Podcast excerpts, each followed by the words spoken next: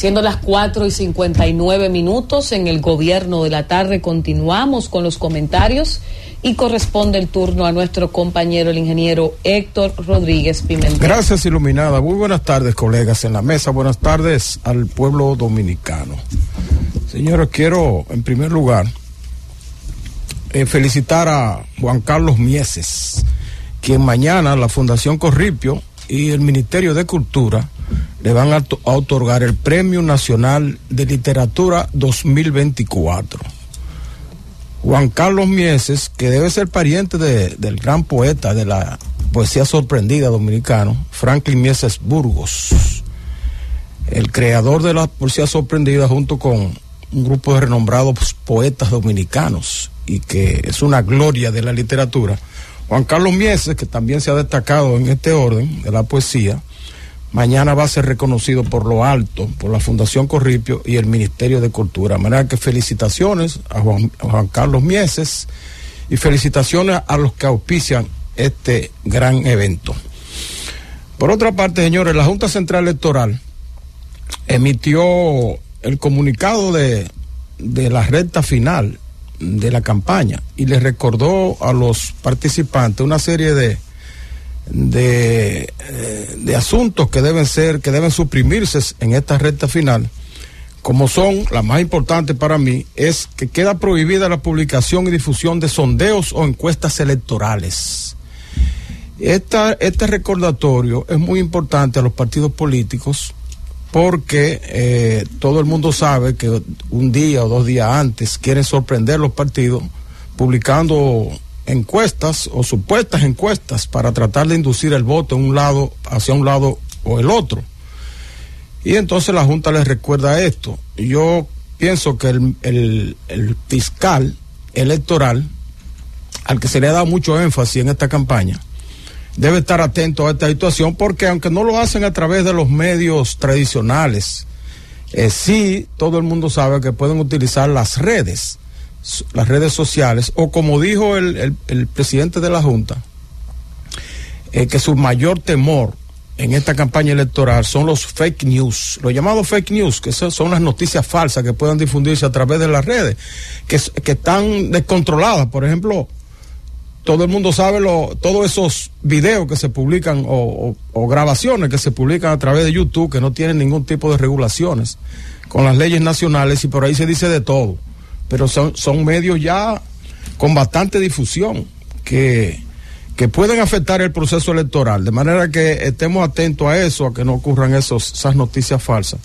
que distorsionen eh, este proceso, que debe ser un proceso diáfano, que dé resultados sin ningún tipo de, de dudas y que transcurra normalmente y que el 19 de, de este mes, el próximo lunes, el país pueda seguir marchando con, su vida normal.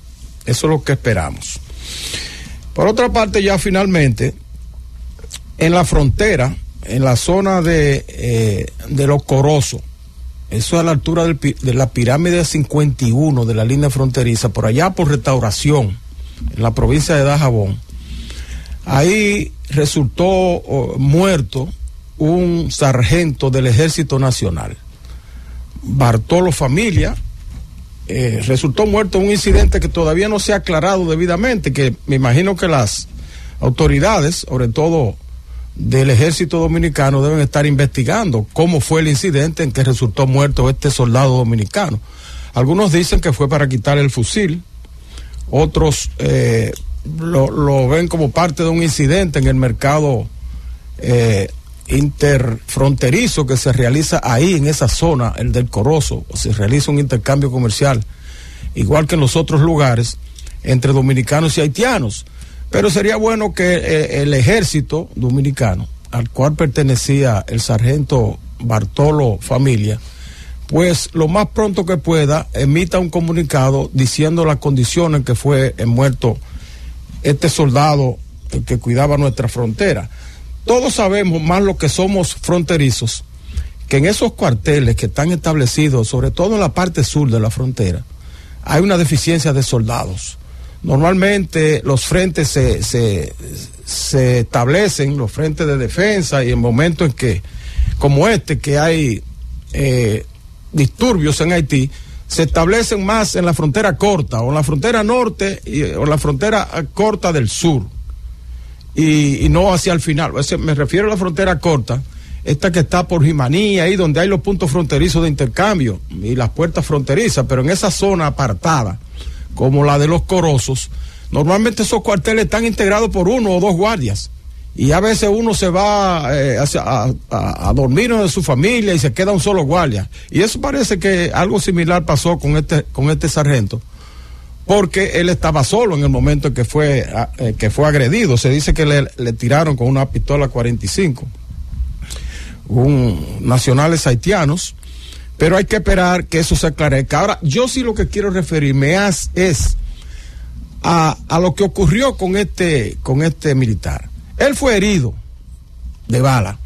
Y entonces los lugareños lo metieron en una camioneta y lo trasladaron al, punto, al centro médico más cercano. Y ustedes saben cuál era el más cercano. Desde allá de restauración, el más cercano era Santiago Rodríguez. Usted sabe a cuántos kilómetros está restauración allá a lo coroso de, de Santiago Rodríguez, de ahí de Sabaneta. Alrededor de 100 kilómetros en carreteras que son, ya usted sabe, que no, no están en, la, en las mejores condiciones, que aunque están asfaltadas, ese trayecto está asfaltado, sin embargo son carreteras estrechas y, sinuosas.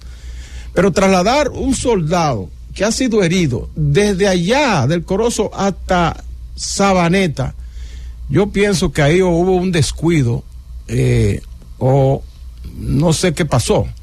Porque debiera, debiera existir por lo menos una ambulancia en un momento en que los militares están alertas sobre cualquier situación que pueda ocurrir en Haití. Porque yo me pregunto, si hay una poblada, como se ha estado hablando, o una incursión de las bandas de Haití hacia territorio dominicano, y hay un intercambio, y hay soldados heridos, lo van a trasladar en camioneta, eh, igual que trasladaron a este, a este sargento hasta Santiago Rodríguez. No hay ambulancias en todos esos operativos militares que se están llevando a cabo. O no hay ni siquiera un helicóptero que pueda buscar a ese señor y llevarlo a un centro médico adecuado y que quizá le pudieron haber salvado la vida. O están así nuestros soldados abandonados, ¿eh? Por su cuenta. No existe un operativo organizado en este sentido. Entonces, ¿para qué estar tanto hablando de que la frontera está, está segura y los oficiales, los oficiales de las diferentes, diferentes fuerzas castrenses van allá y hacen ruedas de prensa y dicen que estamos seguros? Entonces, un soldado que hieren de bala no se le puede salvar la vida. No puede haber un helicóptero ahí que lo traslade. Entonces, todas esas son cosas que nos llaman la atención sobre la necesidad, señores, de efectivamente atender nuestra zona fronteriza no allantar ni está hablando eh, por prensa para figurar, atender efectivamente, si tenemos un operativo en esa zona para resguardar nuestra frontera de cualquier asunto que pase en Haití, tenemos que hacerlo efectivamente. Tiene que haber ahí eh, cuerpos, cuerpos médicos en esas brigadas militares. Tienen que haber ambulancias, tienen que haber helicópteros para cualquier contingencia. Porque si esto es con este militar, imagínense ustedes, con este militar en momento de paz, sin problemas en la frontera, imagínense ustedes que hay un enfrentamiento allá. ¿Cómo puede preverse? Por eso están haciendo barricadas y se están haciendo operativos. Y entonces después, ¿cómo vamos a trasladar los heridos que se puedan producir ahí? O sea, pongámosle atención a esto y efectivamente pongámosle también eh, aprecio y seguridad real a nuestra línea fronteriza y más en estos momentos que todo el mundo sabe que estamos en una situación eh, prácticamente de emergencia con relación a la crisis que está viviendo el hermano país. De manera que sirva esto del sargento, este lamentable acontecimiento del sargento Bartolomé Familia, para seguir, para, para llamar la atención sobre la necesidad de efectivamente asegurar nuestra frontera. Adelante, Francis. El gobierno de la tarde.